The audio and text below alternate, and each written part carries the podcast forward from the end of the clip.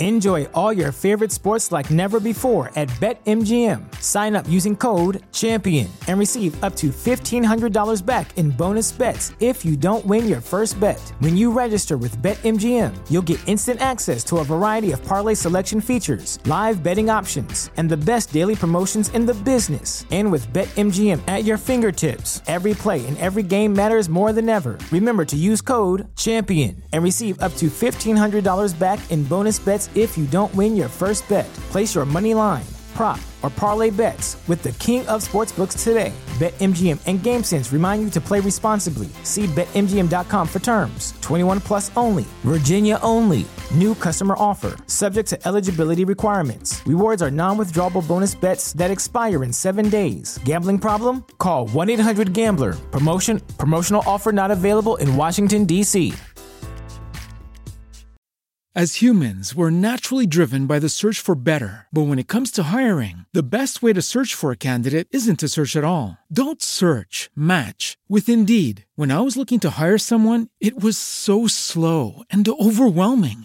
I wish I had used Indeed. If you need to hire, you need Indeed. Indeed is your matching and hiring platform with over 350 million global monthly visitors, according to Indeed data, and a matching engine that helps you find quality candidates fast. Ditch the busy work. Use Indeed for scheduling, screening, and messaging so you can connect with candidates faster. And Indeed doesn't just help you hire faster. 93% of employers agree Indeed delivers the highest quality matches compared to other job sites, according to a recent Indeed survey. And listeners of this show will get a $75 sponsored job credit to get your jobs more visibility at Indeed.com slash podcast. That's Indeed.com slash podcast. Terms and conditions apply.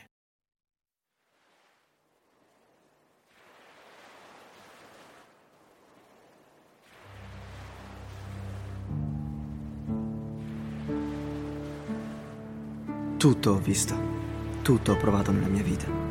Se guardo il cielo posso dire, ora i miei occhi vedono.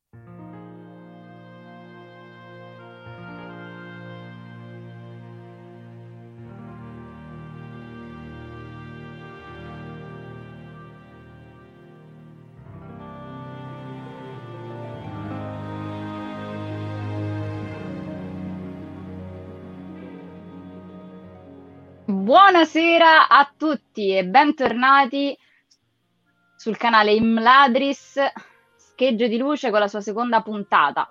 Un saluto a chi ci recupererà la live su YouTube e un saluto anche a chi ci ascolterà da Fantascientifici.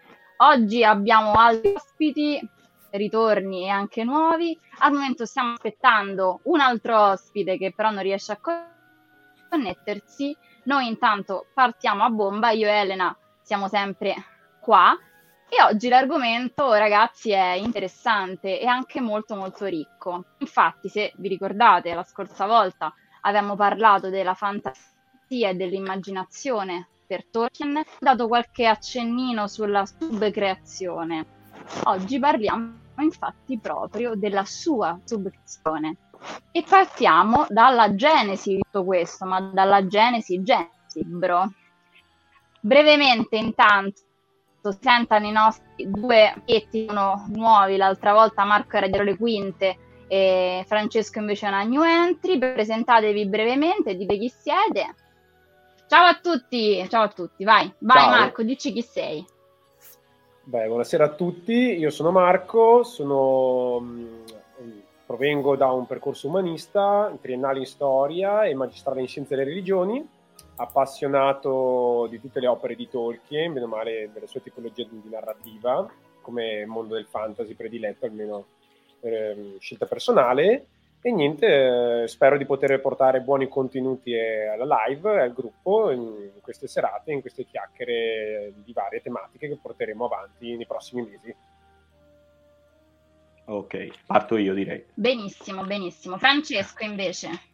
Ok, io sono Francesco, ciao a tutti, eh, sono uno studente in filosofia, studio a Padova, eh, all'ultimo anno di magistrale e sono qui perché come tutti penso siamo grandi appassionati di Tolkien e anche io spero di poter dare il mio contributo.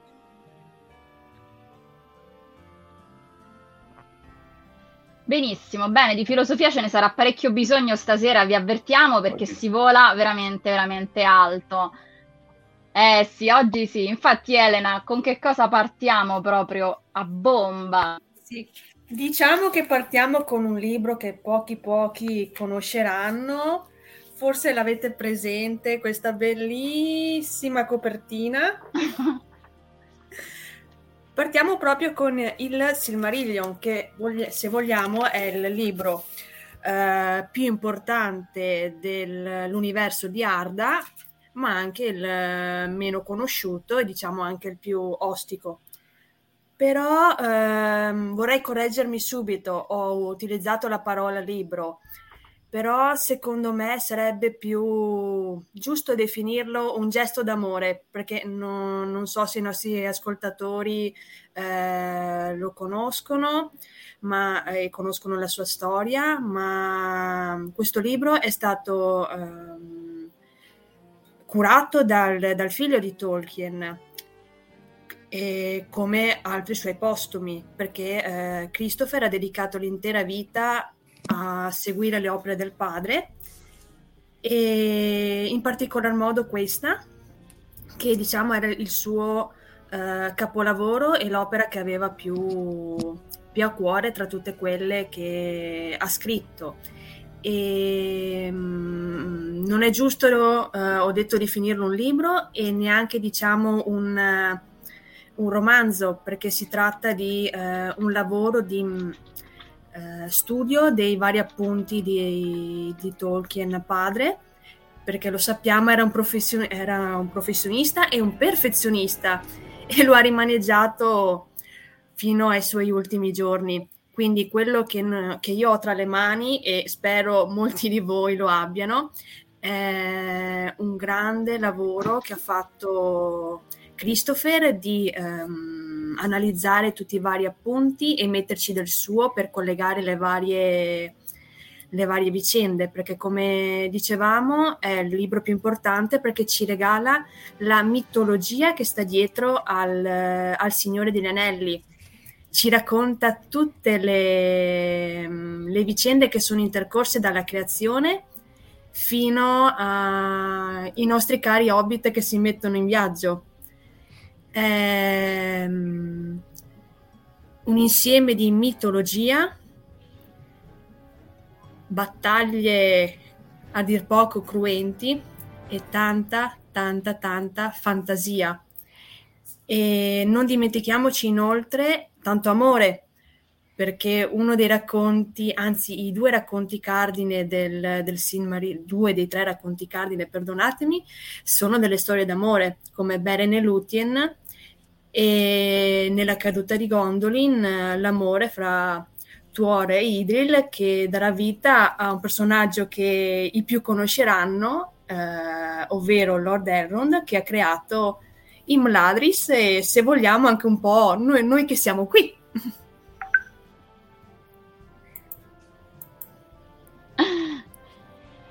Eh, esatto, esatto, ma Infatti noi appunto parlia- parliamo di questo Silmarillion stasera e parliamo in realtà proprio della prima pagina, partiamo dall'inizio inizio, perché come vi stavo dicendo prima, forse qualche accennino sulla subcreazione.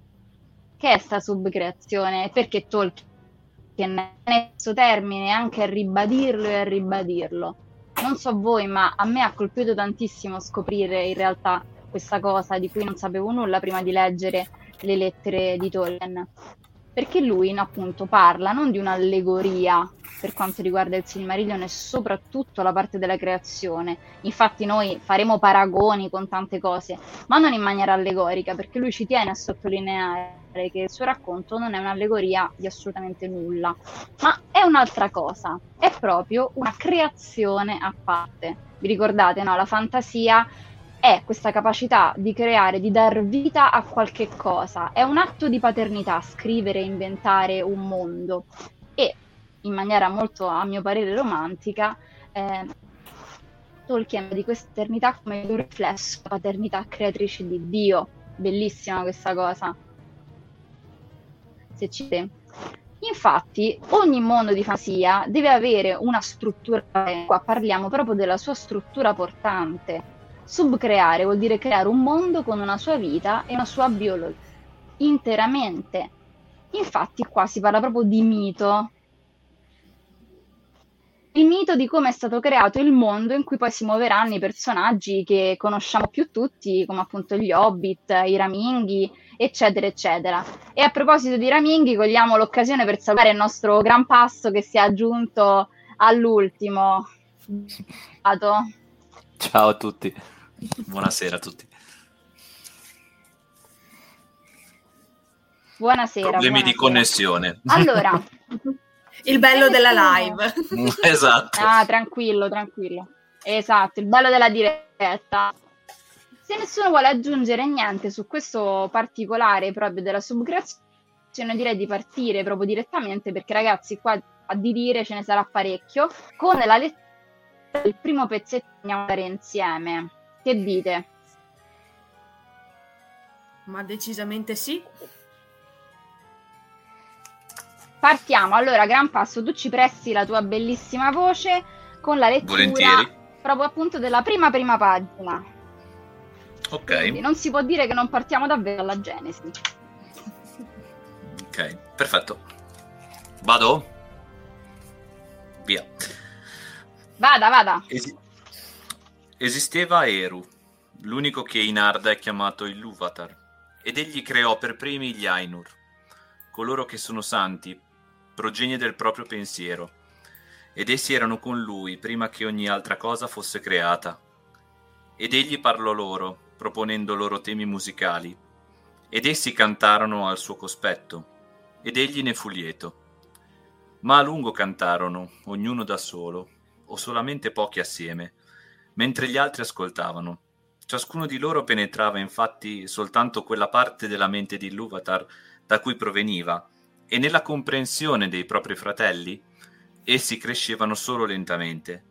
Tuttavia, semplicemente ascoltando, pervenivano a una comprensione più profonda e accrescevano l'unisono e l'armonia fra loro.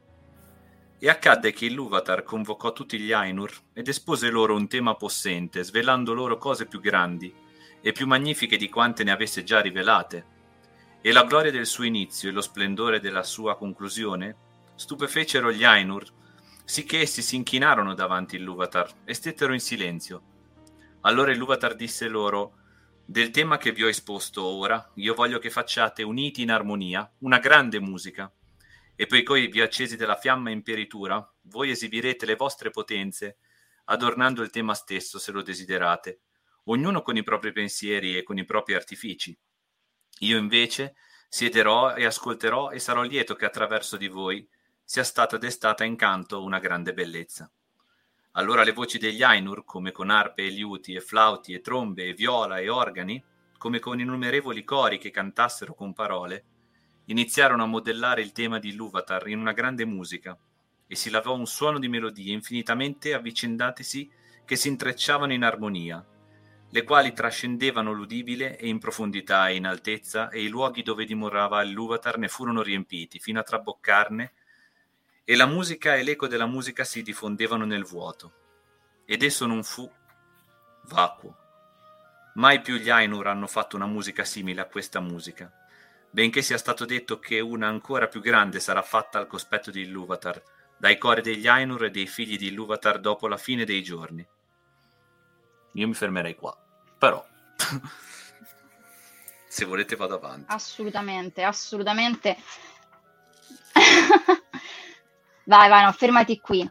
Allora, Ok, intanto penso che come diceva Elena, qui è un libro particolare, infatti si sente il cambiamento di tono potente che c'è rispetto a un Hobbit o Il Signore degli Anelli. Infatti una lettura che, ditemi anche la vostra esperienza, ma io l'abbiamo fatta, ero rimasta un po'... un po' affaticata, forse perché ero anche molto piccola. E mi capita di rado che qualcuno mi dica, oddio, il Silmarillion però che mattonata sulle gengive, è pesante. non so se anche vi è mai capitato di sentirvi dire una cosa del genere. Ma ha una potenza evocativa proprio da quasi da libro, diciamola così. Esatto, come ci dice eh, dalla chat Sentinel e fu sera e fu mattina il primo giorno. Chi è che non si rompe quando ascolta quella lettura? Però, tantissima, assolutamente. allora, io partirei proprio in realtà dalla prima cosa, chiesto Eru. Tutto inizia proprio come il primo versetto pico. Non eh, ve lo richiama alla memoria. In ebraico proprio dice Bereshit era Elohim. In principio era il verbo, era l'unico. Eppure qua all'inizio c'era Ero. Magari il mio collega di scienze religiose che ci dici su questa prima parte, proprio la divinità che viene creata da Tolkien.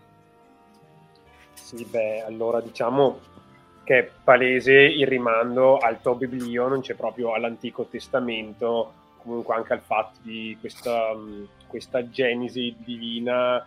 Eh, il, dal, dal, primo nacque tutto il resto, in questo caso abbiamo Eru, poi abbiamo diciamo, le schiere gli Ainur e, e gli altri, le altre sue creazioni che poi diedero a lui una mano, certamente, che richiama comunque questa questa idea tipica comunque delle religioni abramitiche, mh, mm, eh, che siano appunto il ceppo cristiano islam, dell'Islam o mh, mm, giudaiche, che sono proprio tipiche del partire dall'unico, eh, il creatore, il sommo, l'entità, che nel corso dei secoli vabbè, ha assunto diversi nomi, chiaramente anche secondo le tradizioni è stato declinato in diversi modi, perché comunque anche il mio collega Francesco, ci, secondo me, mh, mm, da questa narrazione si può vedere tantissimo anche un po' di neoplatonismo, che ci rimanda alla grande madre Cibele e comunque a questa entità, l'unico, il Toen,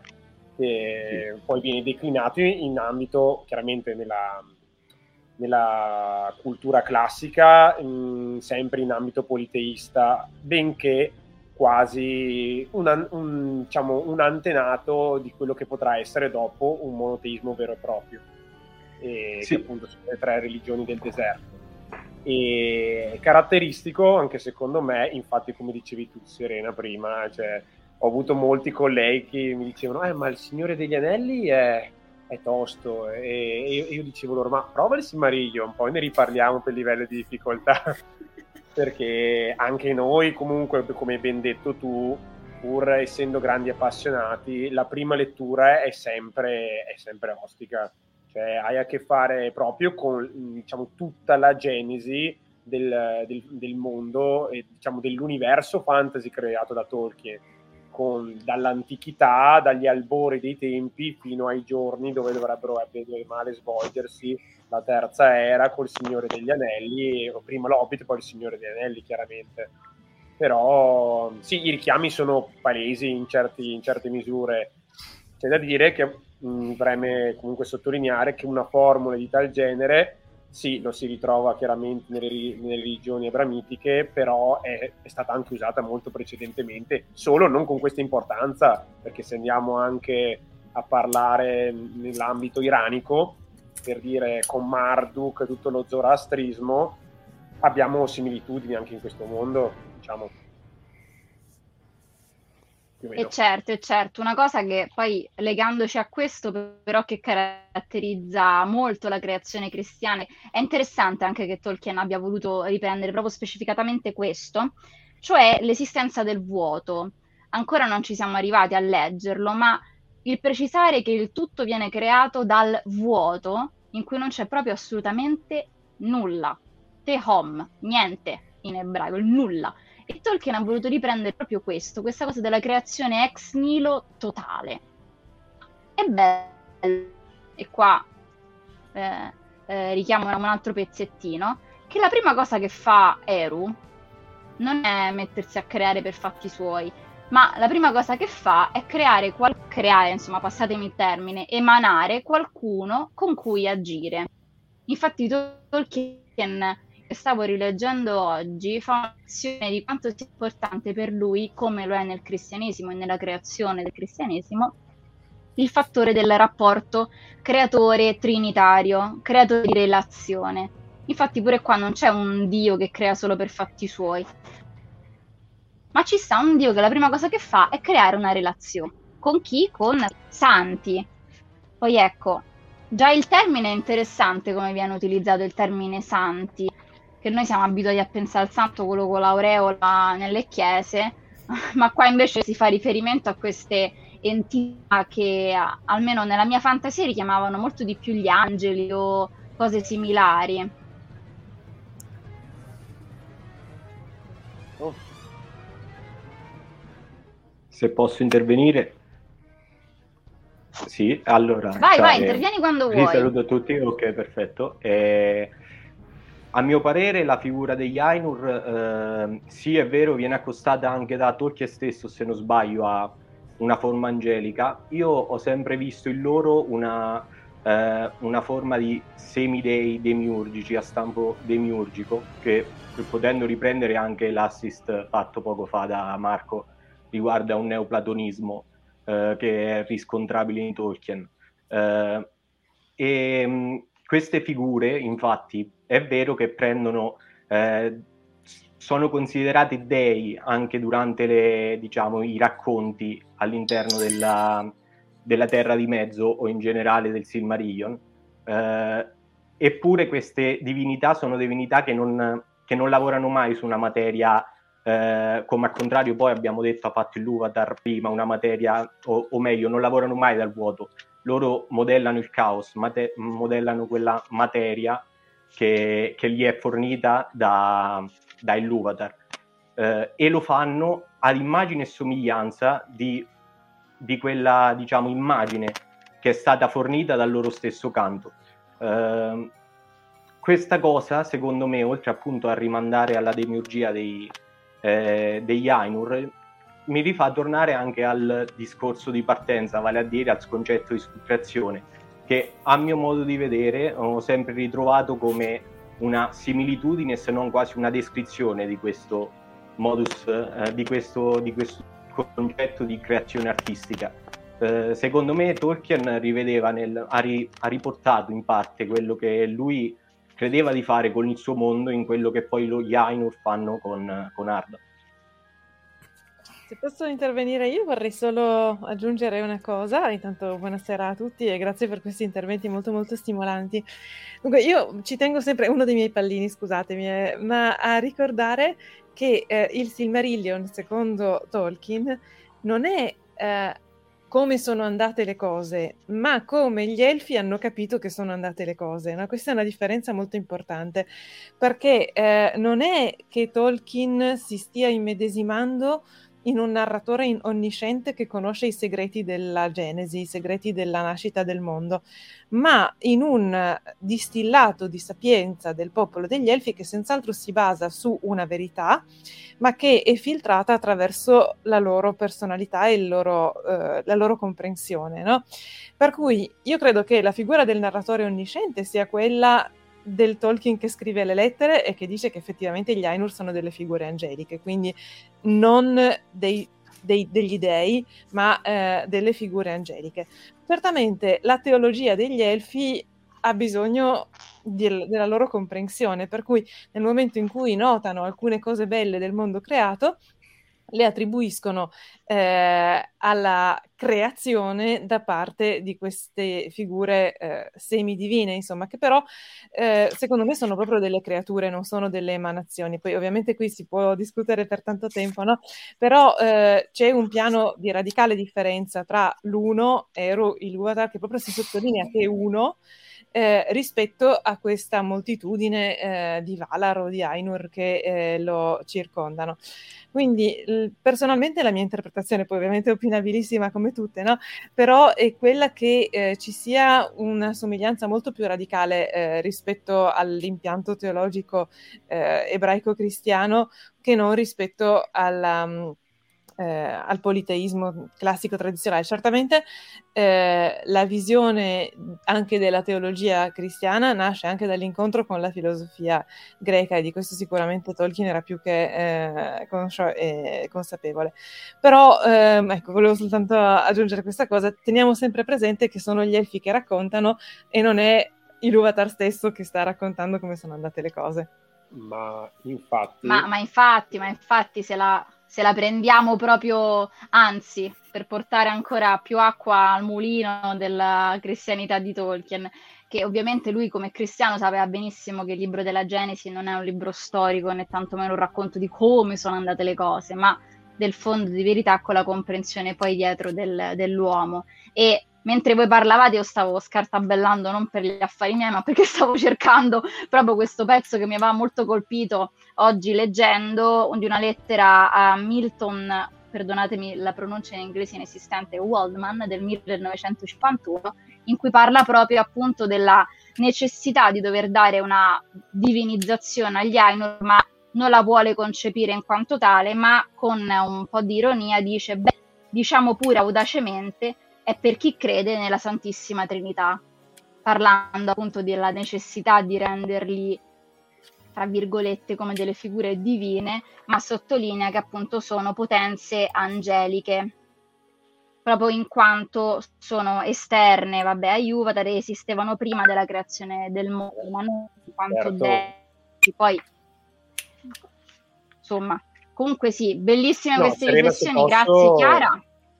Sì, se posso, certo. Serena, proprio su questa cosa qua, ma in realtà se vogliamo proprio anche essere precisi come noi dobbiamo esserlo, cioè la, ste- la stessa parola, il stesso termine santo, adesso non ricordo bene mm, che, che espressioni ci sia nella versione inglese usata originaria, però comunque la parola san- santo se deriva dal participio passato di sancire, sanctus, che vuol dire proprio esattamente questo, cioè qualcosa che è inerente, qualcosa o qualcuno inerente al sacro.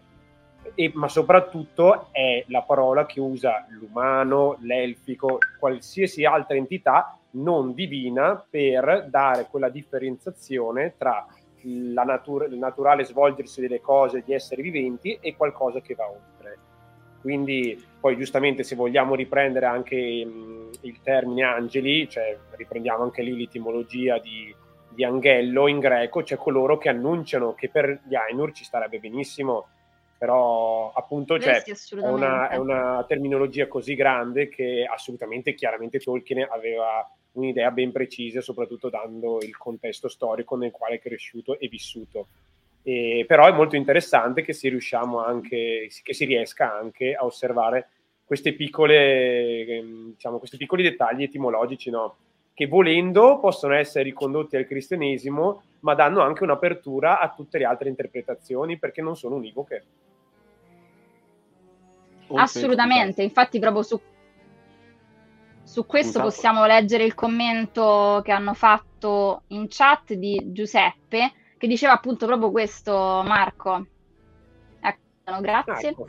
La cosa bella degli scritti tolkieniani è che non sono dei copia e incolla, esattamente, esattamente. Non sono interpretazioni fisse. E proprio per questo stiamo qua a parlarne, perché se no vi faremmo un bel documento scritto e quello leggetevelo e basta, invece di discutere proprio per questo. Certo, ma Scusami, ti ho interrotto, no? cioè... dimmi pure.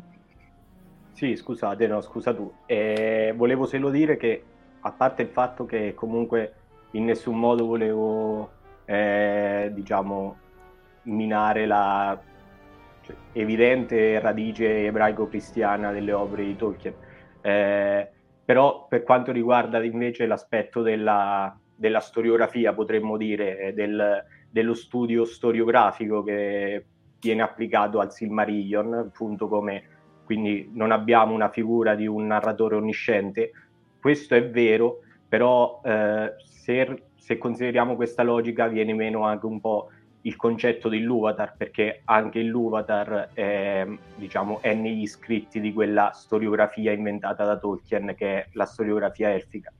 E, e niente, volevo dire questo. Quindi secondo me comunque scr- cioè, l'opera va, va in, interpretata per come ci è stata data. Ci sono state molte rimaneggiature, ci sono stati molti, diciamo, ritocchi in corso d'opera, però eh, le lettere possono dare un, uno spiraglio nella vita reale di Tolkien, le opere penso che comunque rimangano eh, in parte una cosa a sé stante.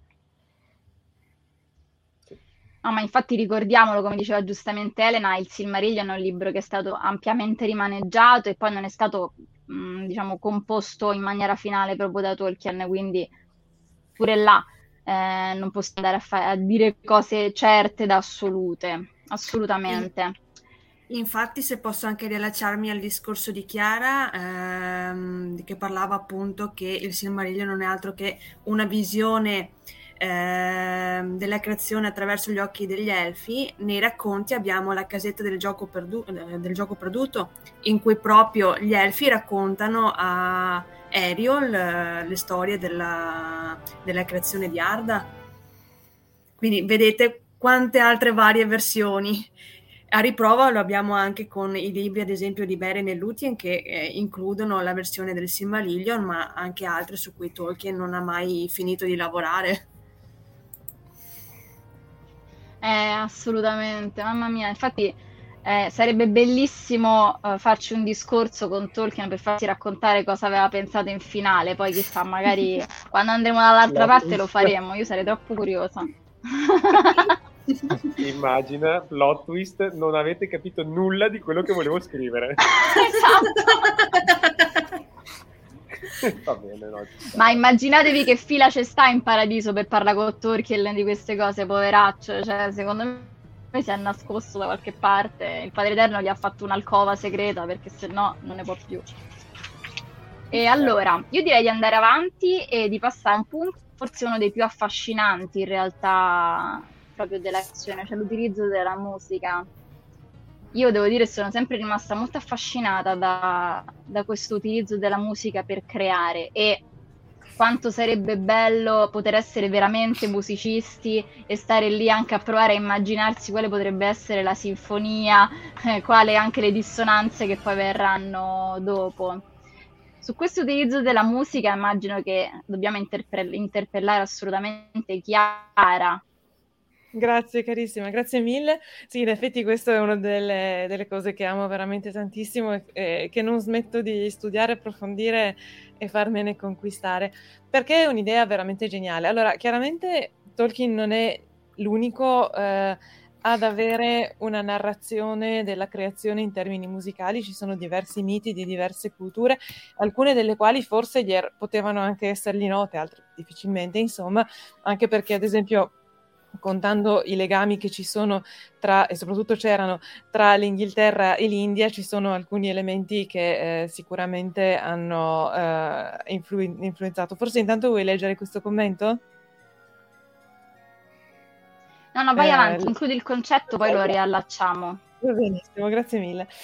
Ehm, L'idea comunque è geniale perché ehm, innanzitutto Iluvatar non canta, questo è una cosa importante da sottolineare, eh, ma propone, propounded è il tem- termine che utilizza Tolkien nel Silmarillion, eh, questo tema musicale ed è una cosa molto bizzarra se vuoi perché come si fa a dire un tema di musica, cioè è un po' strana come idea, ma allo stesso tempo anche questa molto teologica se vuoi, perché eh, la parola eh, in tutta la teologia ebraico-cristiana è il, l'autorivelazione di sé della divinità e eh, pone l'altro come ricettore di questa parola, perché io non parlo se sono da sola, almeno se sto bene con la testa, cosa che non sempre mi succede, però normalmente eh, da sola Quindi nel momento in cui mi rivolgo a un interlocutore è perché mh, pongo questo interlocutore come essere vivente, come eh, degno in qualche modo della mia, eh, della mia loquela.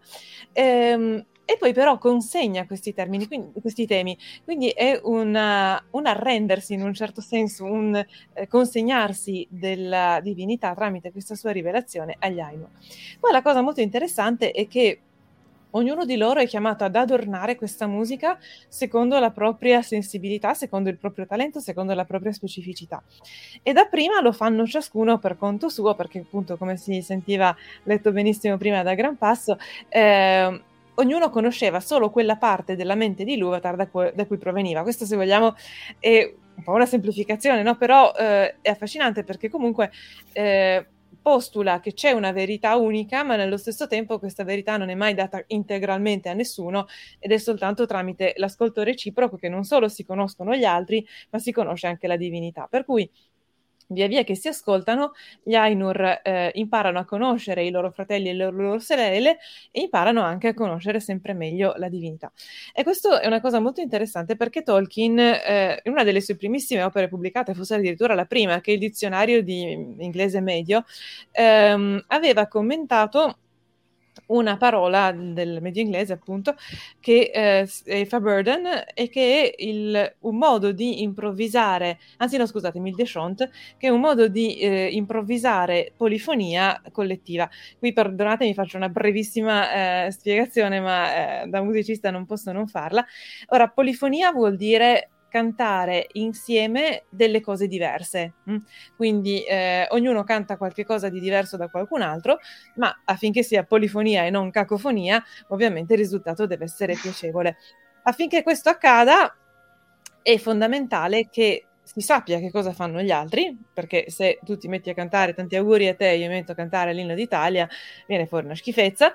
Eh, quindi ognuno deve sapere che cosa fa l'altro e deve rispettarlo, perché se tu canti eh, tanti auguri a te e io ti voglio soverchiare con l'inno di Mameli, la cosa rimarrà comunque una schifezza. Eh, ovviamente tra esseri umani questo non può accadere in modo spontaneo, perché per forza di cose noi non conosciamo che cosa passa nella mente degli altri qualora lo vogliamo rispettare, o se lo conosciamo, allora non vogliamo rispettarlo. No? E questo è una. La, per chiarirmi un po', possiamo fare l'esempio del guidare l'automobile. Se un alieno ci vedesse dall'alto eh, le nostre strade, direbbe: Ma come fanno questi a non bocciare continuamente? Poi intanto bocciamo, eh, però eh, effettivamente non bocciamo perché abbiamo delle regole da seguire, le rispettiamo di solito, e manifestiamo le nostre intenzioni tramite le frecce che non tutti mettono, ma insomma l'idea è quella. Eh, allora la stessa cosa accade nella musica, cioè se io improvviso in maniera cooperativa con gli altri, quindi volendo non bocciare con loro, eh, gli altri devono seguire delle regole, anch'io devo seguire delle regole e nello stesso tempo devo comunicare le mie intenzioni. Ripeto, questo dal punto di vista umano non è francamente possibile, ma in un contesto in cui ci si può conoscere in Dio, perché questa è la cosa fondamentale, gli Ainur si conoscono reciprocamente tramite il tema che eh, Iluvatar per primo ha dato loro, allora è possibile questa improvvisazione collettiva ed è questo che appunto accade agli Ainur che tutti insieme cominciano a improvvisare e a creare questa eh, polifonia. Ultimissima cosa, dico che eh, l'idea della polifonia come ehm, manifestazione di una società ideale non è anche questa soltanto di Tolkien, anche se lui l'ha sviluppata in maniera direi straordinaria, ma è un'idea che viene già dal Medioevo e diversi autori avevano proprio l'idea della polifonia come qualcosa di miracoloso, perché dava proprio l'idea di una società in cui tutti vogliono il bene, tutti vogliono il bene di tutti e il fatto e questo bene non confligge mai con quello di nessun altro, perché nella nostra società se giochiamo entrambi al Super Enalotto io vinco e tu perdi, oppure tu vinci e io perdo, ma eh, questa è una situazione invece di win-win, in cui più io sono io, più tu sei tu, e più noi siamo noi, più il risultato è bello, e questa è la polifonia del concerto degli Ainur. Ho finito, scusatemi. Però Tra l'altro adesso... volevo aggiungere una cosa, se possibile che mi avete lanciato diciamo l'ispirazione parlando di musica? Perché se uno mi parla di musica non posso che non rizzare le antenne diciamo. È che proprio anche il concetto stesso di armonia cioè la, proprio la parola stessa armonia sia in ambito sociale che in ambito musicale ha una valenza fortissima. Come diceva prima Chiara per esempio il, anche solo che io mi sono sempre immaginato questa situazione come un coro un coro di persone che devono studiare quasi una sorta di partitura, dove però ognuno di loro ha una sua linea fondamentale che solo se va in armonia appunto con gli altri genera un suono apprezzabile. Poi ci sono, vabbè, i solisti che vogliono fare i fenomeni che magari sono convinti di essere migliori degli altri. Non facciamo gli spoiler in questo caso di chi potrebbe essere il nome di uno in caso, però eh, non diciamolo. Però è proprio bello il concetto stesso della parola armonia associata alla musica. Io più di una volta mi sono fatto dei film mentali focalizzandomi su eh, tutti i suoni che Tolkien richiama per dire immaginatevi appunto dei violini, degli archi e si è iniziato a dire ok, provo a immaginarmi qualcosa, però boh, Cioè, era veramente difficile pensare Eh.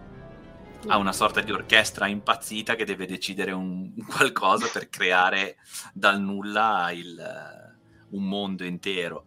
Infatti la stessa parola, il verbo, secondo me è calzante perché se non ci sono due interlocutori anche la stessa parola non ha valenza perché io posso parlare quanto mi pare da solo, ma ho bisogno di una controparte per poter cre- dire ma ho creato oppure ho detto una frase senza senso come sto facendo io in questo momento oppure c'è qualcun altro che magari ha una percezione migliore di quello che ho detto io. E poi tra l'altro il messaggio che passa può essere fuorviato oppure può creare una sorta di nuova creazione dentro un altro individuo, quindi ancora più forte come, come concetto di musica, ecco. Sì, che poi tra questo che hai detto tu e quello che ha detto Chiara, però io faccio un po' l'avvocato del diavolo e penso che Francesco si unirà alla kermesse qui. Abbiamo introdotto un sacco di concetti però enormi della serie, il concetto di verità, di volontà e di bene, perché se vogliamo parlare di queste tre cose qui, per esempio l'armonia, bellissimo quello che hai detto tu, gran passo, l'armonia è perfetta, però io posso dire l'armonia non implica la presenza di nessuna di queste tre cose. Un'armonia può esserci senza il bene, la volontà e, e la verità. E ti dirò di più, l'armonia che per Mozart magari era armonia, per Stravinsky è un'altra cosa, cioè è banale, Certo. se Mozart avesse ascoltato, magari in un ipotetico tipo al di là, chiedesse a Stravinsky ma che cacchio ti sei fumato, penso che non andrebbero mai d'accordo perché per Mozart certe armonie e dissonanze offendevano proprio l'orecchio, quindi anche... Infatti, eh, scusami, No, no, nel senso che anche, quel- anche a livello culturale il- l'armonia stessa genera comunque sia un'evoluzione o involuzione, eh, perché anche adesso ci, so- ci sono delle fasi a livello di percezione musicale attuale che io astento a chiamarle musica, però per alcuni lo è, quindi certo. Ma qui No, se ma posso era- fare un hai attimo la... Scusami Chiara, dicevi, perdono. No, no, vai pure. No, dicevo proprio questa cosa, infatti l'armonia è mm, una- diciamo, un termine molto da prendere con le pinze perché appunto l'armonia, come dici tu, è una connotazione molto socio-antropologica barra comunitaria.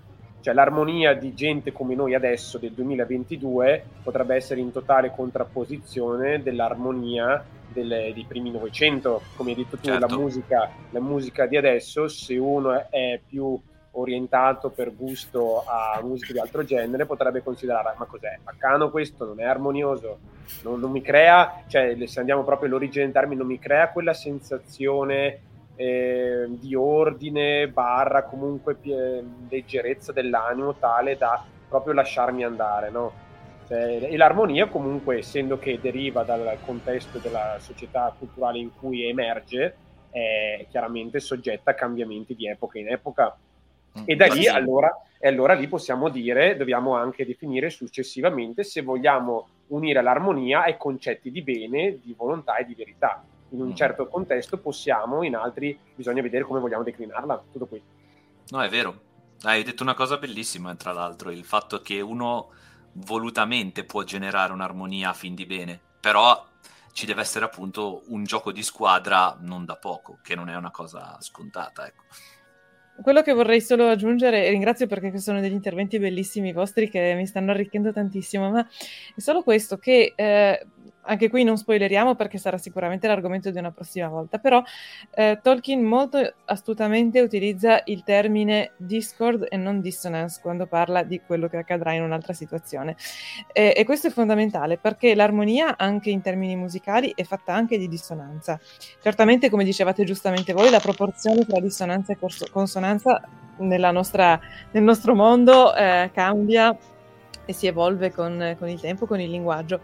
Però di fatto la dissonanza è l'elemento dinamico della musica, è quello che fa progredire la musica e che produce il desiderio per la consonanza. Quindi, eh, soprattutto per gli antichi, l'armonia è anche concordia discourse, quindi la concordia delle cose che di per sé non sono obbligatoriamente pacifiche tra di loro in un certo senso. Cioè, ehm, quindi c'è questa sottile differenza che permette, secondo me, di vedere anche proprio la ricchezza della diversità.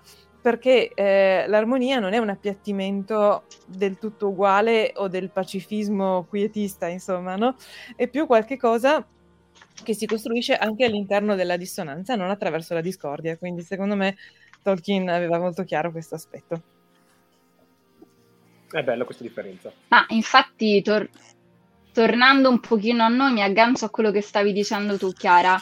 A mio parere, infatti, questa differenza è anche quello che vuole essere il concetto chiave di tutto il racconto iniziale, o di quale in realtà vuole essere il punto focale di tutta insomma, l'opera. Di che cosa parla? Diceva Tolkien, parla della caduta, parla della caduta essenzialmente della rincorsa verso il possesso. Infatti qui mi è piaciuta la cosa che hai detto, la differenza fra dissonanza e proprio discordia, perché poi questa armonia nel concetto di bene la possiamo in un certo senso agganciare, perché qua appunto ci sono delle voci come in un coro polifonico che devono procedere insieme. Se anche solo una voce è capitato di, di, far parte di cori o cose del genere, se anche solo una voce se ne va per fatti suoi o smela l'armonia, sente in tutto il coro e mandi fuori tutti.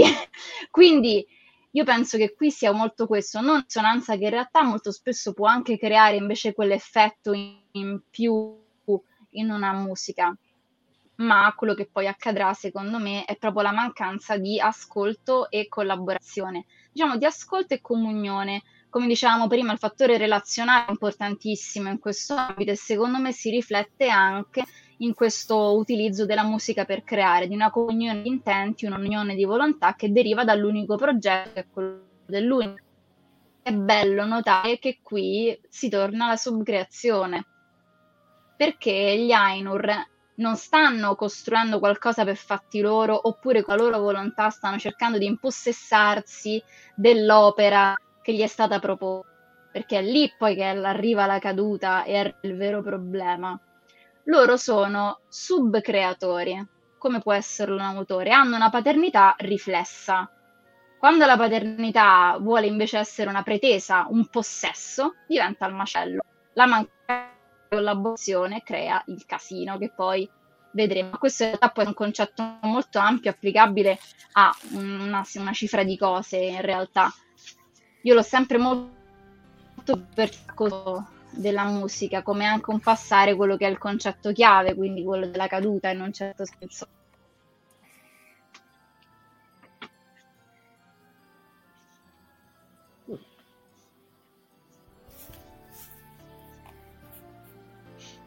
Francesco che dici Elena? Tu che sei un po'...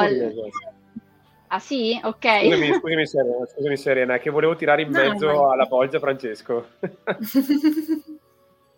Ah, ok. Io ragazzi, okay. eccoci, ho sentito un po' a tratti in realtà il discorso, non so, infatti mi stavo chiedendo ah. se fosse un mio problema o, o meno. Eh, comunque ho capito a grandi, a grandi linee. Eh, io credo che sicuramente la caduta, come, come hai detto tu, ma poi è anche esplicitato, è stato detto e ridetto più volte, è uno dei temi fondamentali. Eh, e non so se all'interno di questo, di questo diciamo, della prima parte del, eh, del Silmarillion, della cosmogonia, sia mh, eh, un qualcosa che venga esposto. A... Allora, ri, ripeto, ri, ritiro le fila da capo il Signore degli Anelli, oh, esatto, ripartiamo da capo. Il Signore degli Anelli in generale è stato molto spesso accostato a una visione ehm, del bene e del male come due entità ben divise e che si cozzano fra loro in, nel mondo e prima o poi ci sarà un vincitore. Eh, soprattutto ovviamente dai meno appassionati. Um, nella parte esatto, della... esatto, grazie per la sottolineatura ma è palese ovviamente, però comunque sia è qualcosa che viene molto molto mh, evidenziato quando si parla delle opere di Tolkien, anche eh, all'università spesso quando vi- vengono fatti dei riferimenti vengono fatti questo, su questo stampo. Eh, il, il, tema della cosmogonia eh, è, quella, è, la parte che racchiude un po' i temi, tutti i temi principali che poi andranno a dare vita a tutte le storie de, su cui, che vengono narrate sia nel leggendarium che nei romanzi. Eh, e la caduta è in questa, in questa parte vediamo, cioè, ci rendiamo innanzitutto conto di come eh, il male sia in verità una parte eh, integrante dell'uno, del, del, eh, dell'inizio stesso, dell'Uvatar stesso, cosa che poi mi ha fatto anche pensare a qualcosa che aveva detto prima Chiara riguardo a eh, ognuno conosce solamente la parte della mente da cui è, è nato e mi è venuta la, la, domanda a questo punto eh, Melko o Melkor eh, da che parte della mente di Luvatar dove debba essere uscito. Eh, e, e oltre, a, oltre a questo eh, anche il concetto della mortalità e del, della temporalità eh, che poi ovviamente come non vorrei fare spoiler come prima è stata molto attenta Chiara non fare eh, vedremo poi che in realtà sono tre, tre, argomenti che sono strettamente collegati e strettamente collegati proprio da questo, da questo inizio che è la forgiatura di, di Arda degli Ainu. Assolutamente, ma guarda Francesco, su questo ci sarà più che modo di parlarne, infatti questo sarà l'argomento forse della prossima live, per questo no spoiler, perché sennò poi ci consumiamo al volo tutti gli argomenti. Allora, io vi lancio lì un'altra cosa che, su cui mi vorrei fermare un po' con tutti, che almeno a me colpisce, ha colpito sempre, cioè quello del, dell'esistenza di questa fiamma, no? Di questa fiamma imperitura, di questa, anche se vogliamo utilizzo eh, di questa che risiede unicamente prima, all'inizio di tutto, in Eru, in questo dio unico, no? e che poi è lui stesso a decidere, fra virgolette, di donare. Non so se a voi ha dato mai vibes questa cosa un pochino della, del famoso soffio di Dio all'interno dell'uomo. A me mi aveva dato vibes di questo molto spesso. O comunque il fatto che questa fiamma sia quel qualcosa che dà la potenzialità a, in questo caso, gli Ainur di poter mettere in atto qualche cosa. E pure lì non voglio dire troppo sulla questione del ma da lì si vede anche cosa può creare, cosa può generare, quale tipo di relazione può generare e da dove parte la generazione, la capacità creatrice. Che infatti in questo biblico cristiano, se per esempio pensiamo al significato del nome di Dio in ebraico, che appunto vuol dire colui in cui risiede l'essente, quello che è l'unico che possiede l'essere, che possiede questa capacità di essere, di chiamare ad essere tutto quanto. Io la vedo una, una connessione abbastanza importante, anche molto affascinante, ci pensiamo, no? Poi anche magari con tutti i richiami che si potranno fare sulla questione del potere creatore del male, eccetera, eccetera. Che dite? Beh, st- io, scusate se mi intrometto, ma è lo stesso concetto a quel punto, se vogliamo, di volontà di creazione nel senso che anche solo che parlando prima di analisi e di analogie con il cristianesimo eh, io mi sono sempre domandato se il male diciamo in quanto esistente è una scelta del creatore oppure no cioè nel senso spiego meglio se io sono un padre onnisciente onnipotente permetto che esista il male ma per quale ragione cioè qual è il fine di creare. Ora, magari siamo un pochino distanti dall'argomento ancora, però allora la domanda è se esisto, te lo permetto, in sostanza. Ma io ti lancio con un'altra cosa. In questo caso, e anche nel caso, se vogliamo, delle religioni abramitiche, che cos'è in realtà il male? Eh, se può essere assenza di bene, se vogliamo. Ma in questo caso, è, cioè, ritornando proprio a, quello, a quanto detto poco fa, eh, Tolkien ce lo, ce lo, dice chiaramente, quello che eh, nella sua opera è il bene, è, una, è, un distaccamento, è la caduta in sé, è il distaccamento del, delle creature di Dio da, dall'uno, dall'uno, centrale, eh, o meglio, dalla, dal canto, dall'armonia voluta da quell'uno. Eh, ed è proprio anche in questo che rivediamo le, i tre temi principali di cui parla spesso Tolkien nelle sue lettere, la caduta, la mortalità eh, e il libero arbitrio, potremmo dire. Eh, sono tre cose che nella sua opera e nella sua concezione eh, sono totalmente, sono tre in uno, sono una trinità, potremmo, potremmo dire. Eh, e, e, tutte hanno lo stesso, lo stesso punto iniziale che, che è il Luotar. Eh, ovviamente appunto si potrebbe, si potrebbe eh, ci si potrebbe domandare perché, eh, perché come, come hai chiesto tu, perché è stato creato e la risposta è che non potrebbe non esserlo se le creature create sono libere e sono diciamo munite di libero arbitrio, di possibilità di, di agire secondo ragioni. No, ma infatti secondo me lui, questa era ma una infatti... domanda provocatoria per dire che secondo me lui ti dà la risoluzione del concetto di libero arbitrio stesso, perché non essendo lui creatore, ma essendo gli altri assieme a lui, ma come una sorta di partecipazione, per forza di cose possono nascere delle incomprensioni tra le parti in gioco, quindi il libero arbitrio in quel caso lì si autogenera, se vogliamo. Sì, poi se in effetti vogliamo diciamo, rimanere in questo ambito qui per dire un'interpretazione potrebbe essere cioè cos'è il male, cioè è, la, è un'assenza, un'assenza, quindi cos'è un'assenza?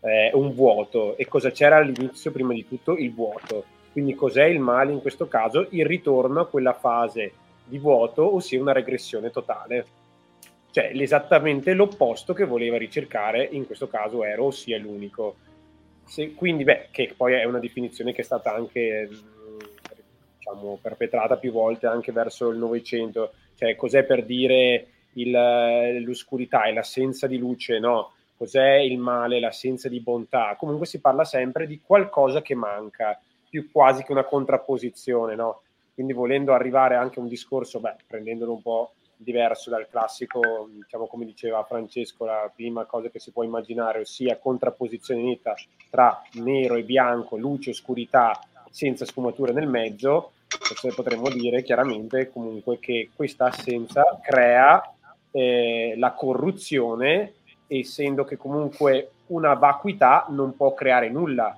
perché la creazione è tipica di Eru, o comunque la volontà di plasmare qualcosa che venga fuori in altri mondi il cosiddetto void, no? il vuoto. No?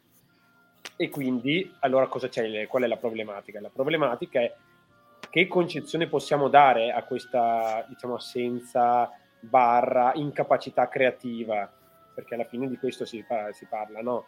Cioè, il bene è ciò che ma emana qualcosa, cioè che crea, che porta un contenuto, che porta sì, una rivoluzione, anche un progresso, ma progresso prendiamolo nel, nell'eccezione de, della, dell'idea più positiva possibile, perché il progresso ovviamente non è sempre detto che sia positivo, anzi. E il male in questo caso, appunto, la, nell'armonia di Eru creata, comunque voluta, è colui invece che la vuole rovinare, che vuole tornare a il vuoto, che paradossalmente, magari anche inconsciamente, però ritorna al vuoto iniziale non essendo in grado di creare nulla. Un'idea. Ma infatti Marco su questo mi ha fatto venire in mente una cosa, una piccola illuminazione proprio per parlare di questo ritorno al vuoto. Più che un voler azzerare tutto, questa, diciamo, la presenza di questo male, che appunto non è un tete di per sé, ma che viene provocato da qualcosa, da che cosa, che cosa c'era in questo vuoto, anzi cosa non c'era. In questo vuoto non c'era relazione. Infatti la prima cosa che Eru fa è creare una relazione con qualcun altro, come diciamo appunto prima. Per dare vita a qualcosa non si può darla da soli, come io parlo, se parlo da sola sono matta, se parlo con qualcuno do vita a qualcosa. Questo vuoto è il ritornare al niente, alla mancanza di relazione. Alla fine che cos'è il male? Qual è la cosa brutta, tra virgolette, che succede all'interno di questo libro? È un voler rompere la relazione Arriva poi il nostro carissimo Morgoth o Mel, come dir si vuole, che rompe la relazione. Non fa un gesto che va a pugnalare qualcuno, proprio fa un gesto di rottura di comunicazione, rompe la relazione. Infatti, se ci pensiamo, tutte alla fine stringendo, asciugando, un'opera di male ha nel fondo il voler essere soli, il voler essere dei se stessi, se vogliamo dirlo in maniera cristiana, no? Quindi impedendosi in realtà di entrare profondamente in relazione con, con l'altro, come appunto l'andare per fatti suoi con una canzone, come quello che sarà, o con qualsiasi cosa, andare per fatti guardare, ascoltare chi si è intorno, è la prima radice profonda del male, se vogliamo. Poi questo è molto bello, un sacco affascinante, ma vi ripeto, ci butteremo con tutte le scarpe alla prossima puntata su questo discorso del male, eh, lo giuro, lo giuro. e infatti, Mario, un attimo in causa Elena. Sì? Dietro la papera. pure a lei in primo piano e si leva da questa papella di StreamYard che abbiamo qua davanti. Per quanto riguarda appunto tutta la prima era di cui tu sei sicuramente più esperta di me, questo concetto no, della un po' del tormento che ci sarà, ritorna. È un'era tranquilla la prima, direi proprio di no. Le- chi, chi non conosce molto. Poco, poco, poco tormentata. un po' un'antichia.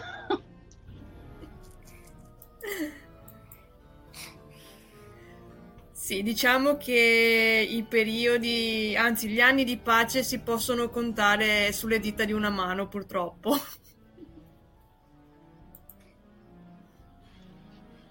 È Che vero, poi è anche lì il vero. concetto di pace poi, anzi, è un pochino un po' in- relativo. Eh, Per fortuna, se no Esatto. non avremmo letto niente. Diciamo che non si parla mai troppo delle cose belle e tranquille alla fine, dai, diciamoci la verità.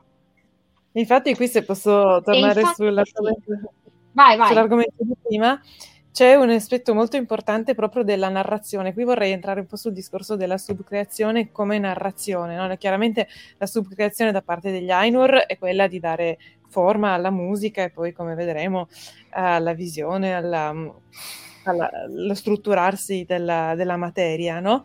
Eh, però in realtà subcreazione per Tolkien come per, eh, anche per Lewis per esempio è anche il dar vita a questi mondi immaginari e saperli raccontare e così via. E questo è un, un punto fondamentale perché eh, e anche qui mi sembra molto significativa la scelta dell'idea della musica come strumento per significare questo processo. La musica è l'arte del tempo per eccellenza, perché è un'arte che si svolge nel tempo, che si dissolve con il tempo, tranne che non venga registrata ovviamente, e che colloca degli eventi, in questo caso le note musicali, nel tempo, no? Quindi noi eh, ascoltando una musica percepiamo una logica, che è la logica della musica stessa, chiaramente, ma che ci fa distinguere una musica da una cozzaglia di rumori e di suoni. Cioè, eh, noi sappiamo benissimo se eh, quel violino che sta suonando con quel contrabbasso, che sta suonando con quel clarinetto è una musica, oppure se stanno suonando ognuno per i cavoli suoi quello che gli va, no? Quindi eh, la musica è qualcosa di cui percepiamo la logica. Così come la storia è una narrazione di cui percepiamo la logica, perché nella nostra giornata, nella nostra vita, nella nostra esistenza, in quella dell'intera umanità, ci sono degli eventi significativi e degli eventi non significativi, degli eventi che possono sembrare casuali, degli eventi che invece possono cambiarci la vita, no? Allora, il narratore, che sia un narratore di romanzi come Tolkien, oppure che sia noi- uno di noi stessi quando pensa alla propria vita in maniera discorsiva, seleziona tra i 10.000 eventi non significativi, ho perso l'autobus piuttosto che ho lasciato l'ombrello eh, da una parte e dall'altra, quelli che invece sono significativi. Quella volta che ho perso l'autobus ho incontrato eh, quello che sarebbe diventato, non so, l'uomo della mia vita o che ne so io. Quindi ehm, la storia è dare un senso, mettere gli eventi in un ordine logico, mettere gli eventi in una, una connessione causale in un certo senso è anche provvidenziale. Allora qui la musica diventa fondamentale perché la musica ci insegna ad ascoltare una serie di eventi sonori percependone la logica, così come la narrazione eh, ha la stessa funzione. Quindi voi giustamente dicevate che meno male che non, succe- che non è sempre in pace il mondo creato da Tolkien, perché altrimenti sarebbe una gran pizza. E così la musica, se fosse fatta solo di consonanze, sarebbe una pizza. Per quello che dicevo prima, le, le dissonanze sono l'elemento dinamico della musica. Quindi le disavventure o anche la sofferenza, eh, in un certo senso, è quello che ci fa uscire da noi stessi, ci fa crescere, per quanto ci possa risultare magari anche sgradito, no? Eh, dare un senso alla sofferenza è quello che ci permette di venire a patti con essa. Eh, una madre che dà alla luce un figlio sta soffrendo molto, ma eh, vede la finalità bella di quello che sta accadendo e quindi eh, non se ne cura quasi, cioè non vede l'ora di stringere tra le braccia il suo bambino. Eh, una sofferenza magari molto inferiore, come non so, slogarsi una caviglia, però ti dà fastidio perché non ha un senso apparentemente. Allora, dare un senso agli eventi, anche alle dissonanze, è quello che ci permette di diventare narratori, diventare subcreatori e anche diventare persone che credono perché trovano un senso nella loro vita. Bellissimo intervento, Am- Chiara, ammazza. grazie, molto interessante. ammazza, sì, sì. Allora, come ultima cosa, vi volevo eh, chiedere, insomma, alla fine tutta questa musica, il progetto che viene proposto e che poi alla fine verrà attuato, se andiamo a vedere poi nelle pagine successive del libro, non è un progetto così, diciamo, mm, in itinere per sempre. Nella mente di Eru c'è tutto quanto. Poi che gli Ainur lo arricchiscono e lo clonano, questo sì. Però questo progetto ha un inizio nella volontà di poi c'è anche una volontà di fine. Vediamo che poi vengono previste, beh, viene previsto l'avvento di tutti i vari figli, che in questo mondo, come tutti i grandi miti cosmogonici, alla fine c'è anche la previsione di un finale, che poi sappiamo, per chi non lo sa, Tolkien il finale, insomma, che poi è stato proposto in una delle profezie, viene cambiato. Non è sempre, non è sempre stato lo stesso, poi Tolkien nei vari rifacimenti l'ha un po' ritoccato. Ora diciamo, ultima suggestione su questo racconto dell'inizio, parlando un pochino di quella che poi si presupporrà essere la fine no? di, questa, di tutta questa creazione.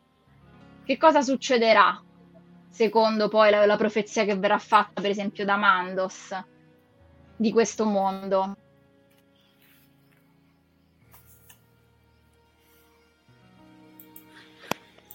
Mi sento un po' all'interrogazione, eh, no, no, non me lo ricordo quali sono le, le parole precise utilizzate né, né, quale, penso che sia tutto torna all'uno.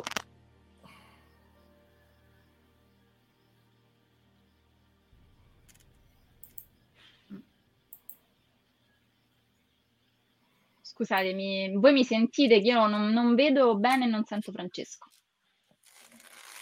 No, Francesco ti ha risposto, però sì, sì, ti ha risposto. la tua conferma, o meno. Eh, non era una risposta, era una domanda più che una risposta. sì.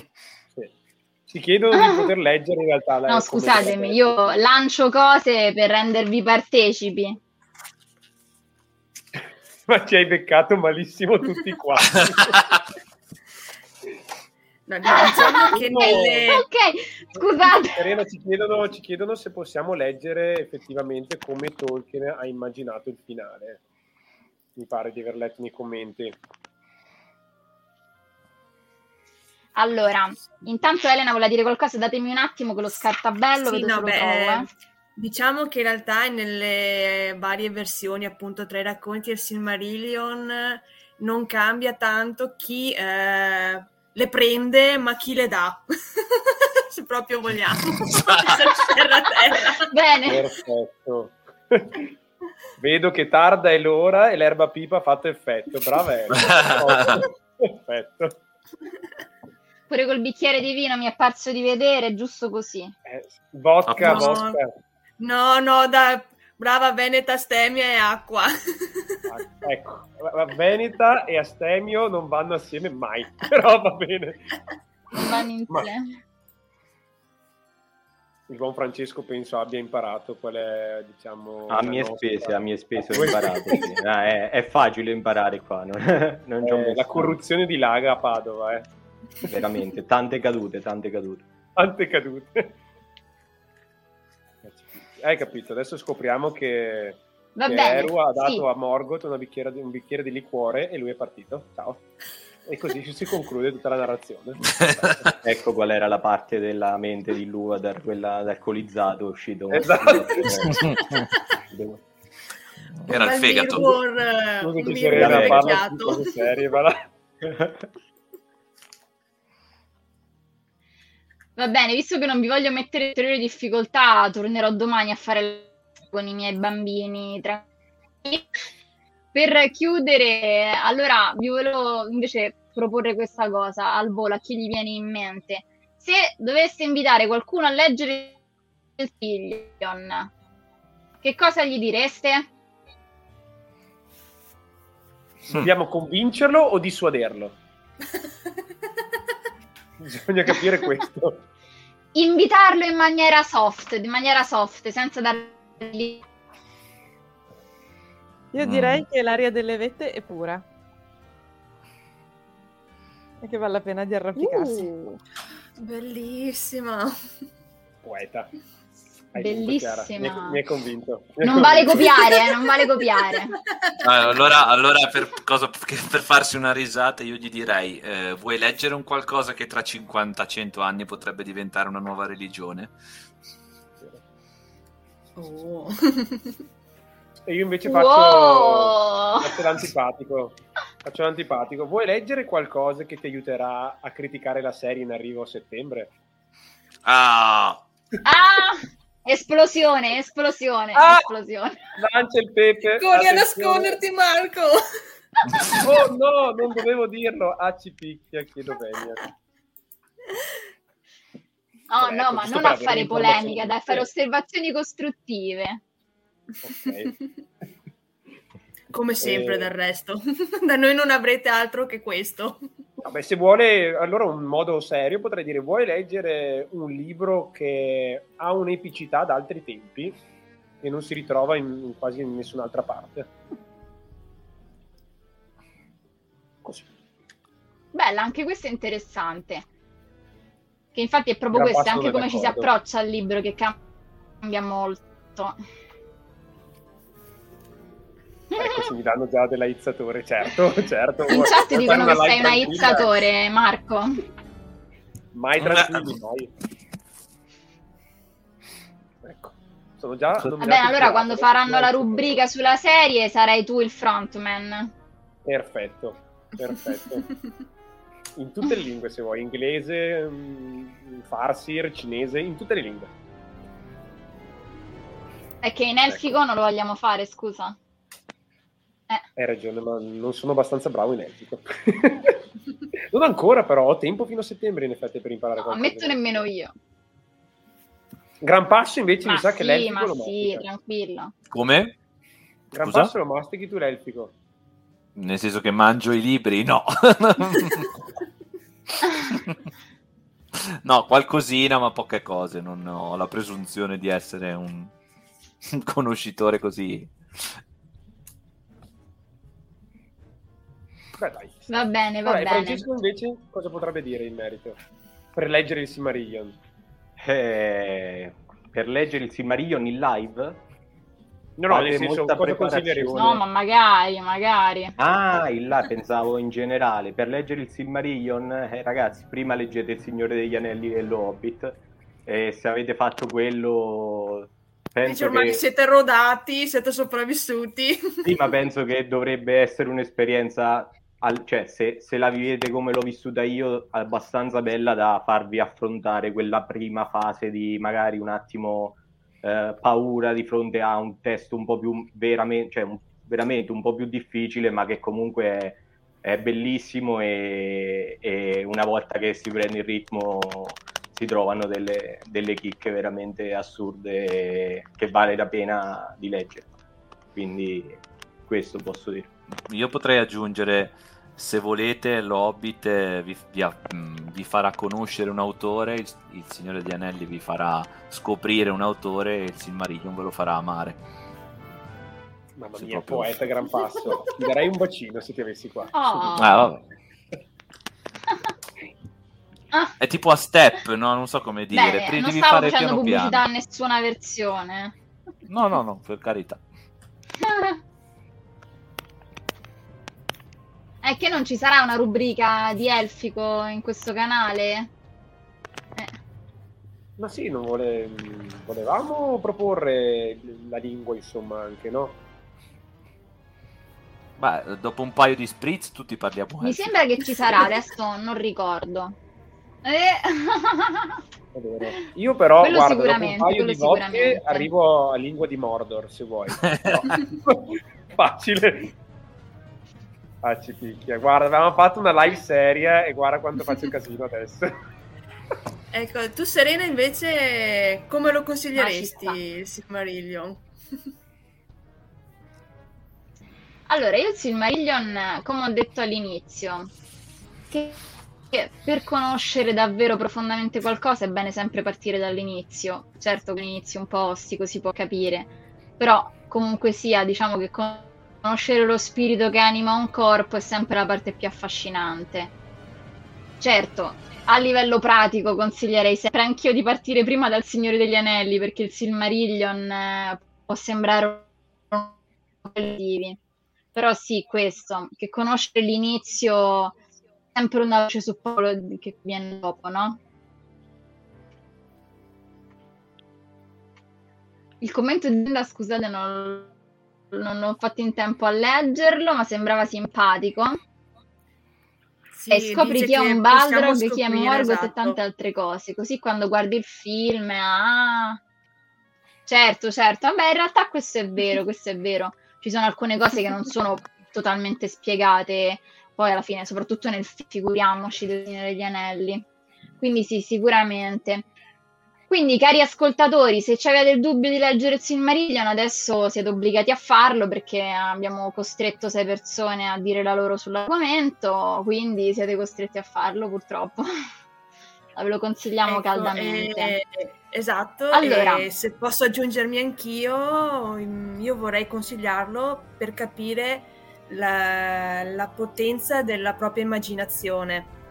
Perché come ho detto all'inizio, il Silmarillion sono più che altro racconti abbozzati, quindi ti dà l'opportunità di im- immaginare veramente qualsiasi cosa, appunto dalle melodie che possono aver eh, intonato gli Ainur alle bianche torri di, di Gondolin, la foresta con i fiori di Nipredil quando nacque Lúthien, veramente può, puoi immaginarti di essere addirittura lì, chiudi gli occhi e, e sei lì con eh, il tuo protagonista, il tuo personaggio preferito.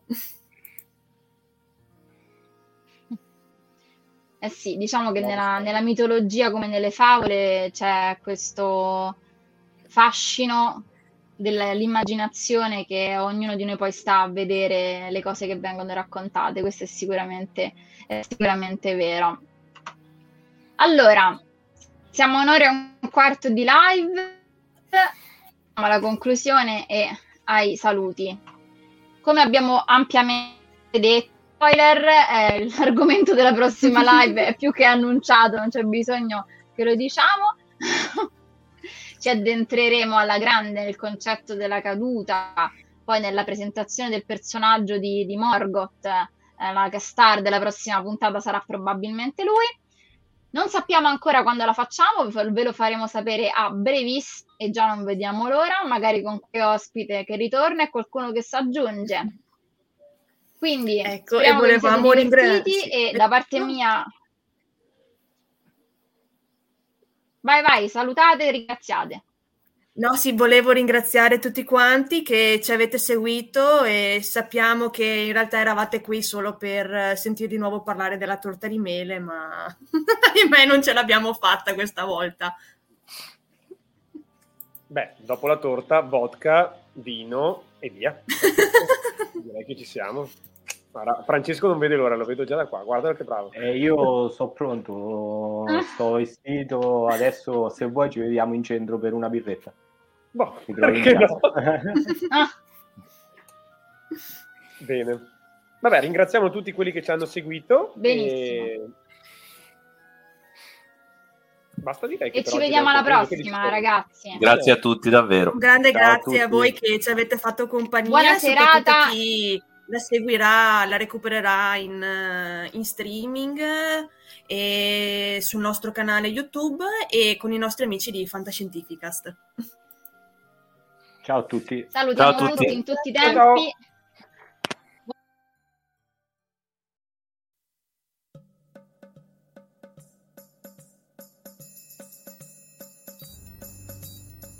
Avete ascoltato Imladris, il podcast dei tolkieniani italiani, realizzato con il patrocinio di Fantascientificast, podcast di fantascienza e cronache dalla galassia. Tutte le puntate sono disponibili sul sito ufficiale di Fantascientificast e sui principali servizi di streaming on demand. Il podcast ha carattere esclusivamente ricreativo e divulgativo, non ha alcun scopo di lucro e viene diffuso gratuitamente. Imladris è una produzione amatoriale, non si intende infrangere alcun copyright, i cui diritti appartengono ai rispettivi detentori. Autorizzazione SIAE 5612I5359.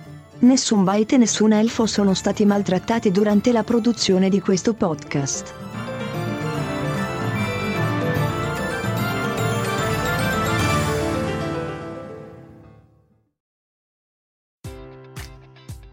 Enjoy all your favorite sports like never before at BetMGM. Sign up using code CHAMPION and receive up to $1,500 back in bonus bets if you don't win your first bet. When you register with BetMGM, you'll get instant access to a variety of parlay selection features, live betting options, and the best daily promotions in the business. And with BetMGM at your fingertips, every play and every game matters more than ever. Remember to use code CHAMPION and receive up to $1,500 back in bonus bets if you don't win your first bet. Place your money line, prop, or parlay bets with the king of sportsbooks today. BetMGM and GameSense remind you to play responsibly. See BetMGM.com for terms. 21 plus only. Virginia only. New customer offer. Subject to eligibility requirements. Rewards are non withdrawable bonus bets that expire in seven days. Gambling problem? Call 1 800 Gambler. Promotion. Promotional offer not available in Washington, D.C.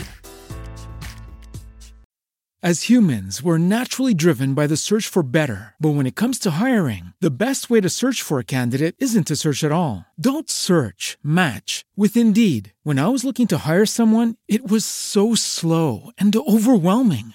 I wish I had used Indeed. If you need to hire, you need Indeed. Indeed is your matching and hiring platform with over 350 million global monthly visitors, according to Indeed data, and a matching engine that helps you find quality candidates fast. Ditch the busy work. Use Indeed for scheduling, screening, and messaging so you can connect with candidates faster. And Indeed doesn't just help you hire faster. 93% of employers agree Indeed delivers the highest quality matches compared to other job sites, according to a recent Indeed survey. And listeners of this show will get a $75 sponsored job credit to get your jobs more visibility at Indeed.com slash podcast. That's Indeed.com slash podcast. Terms and conditions apply.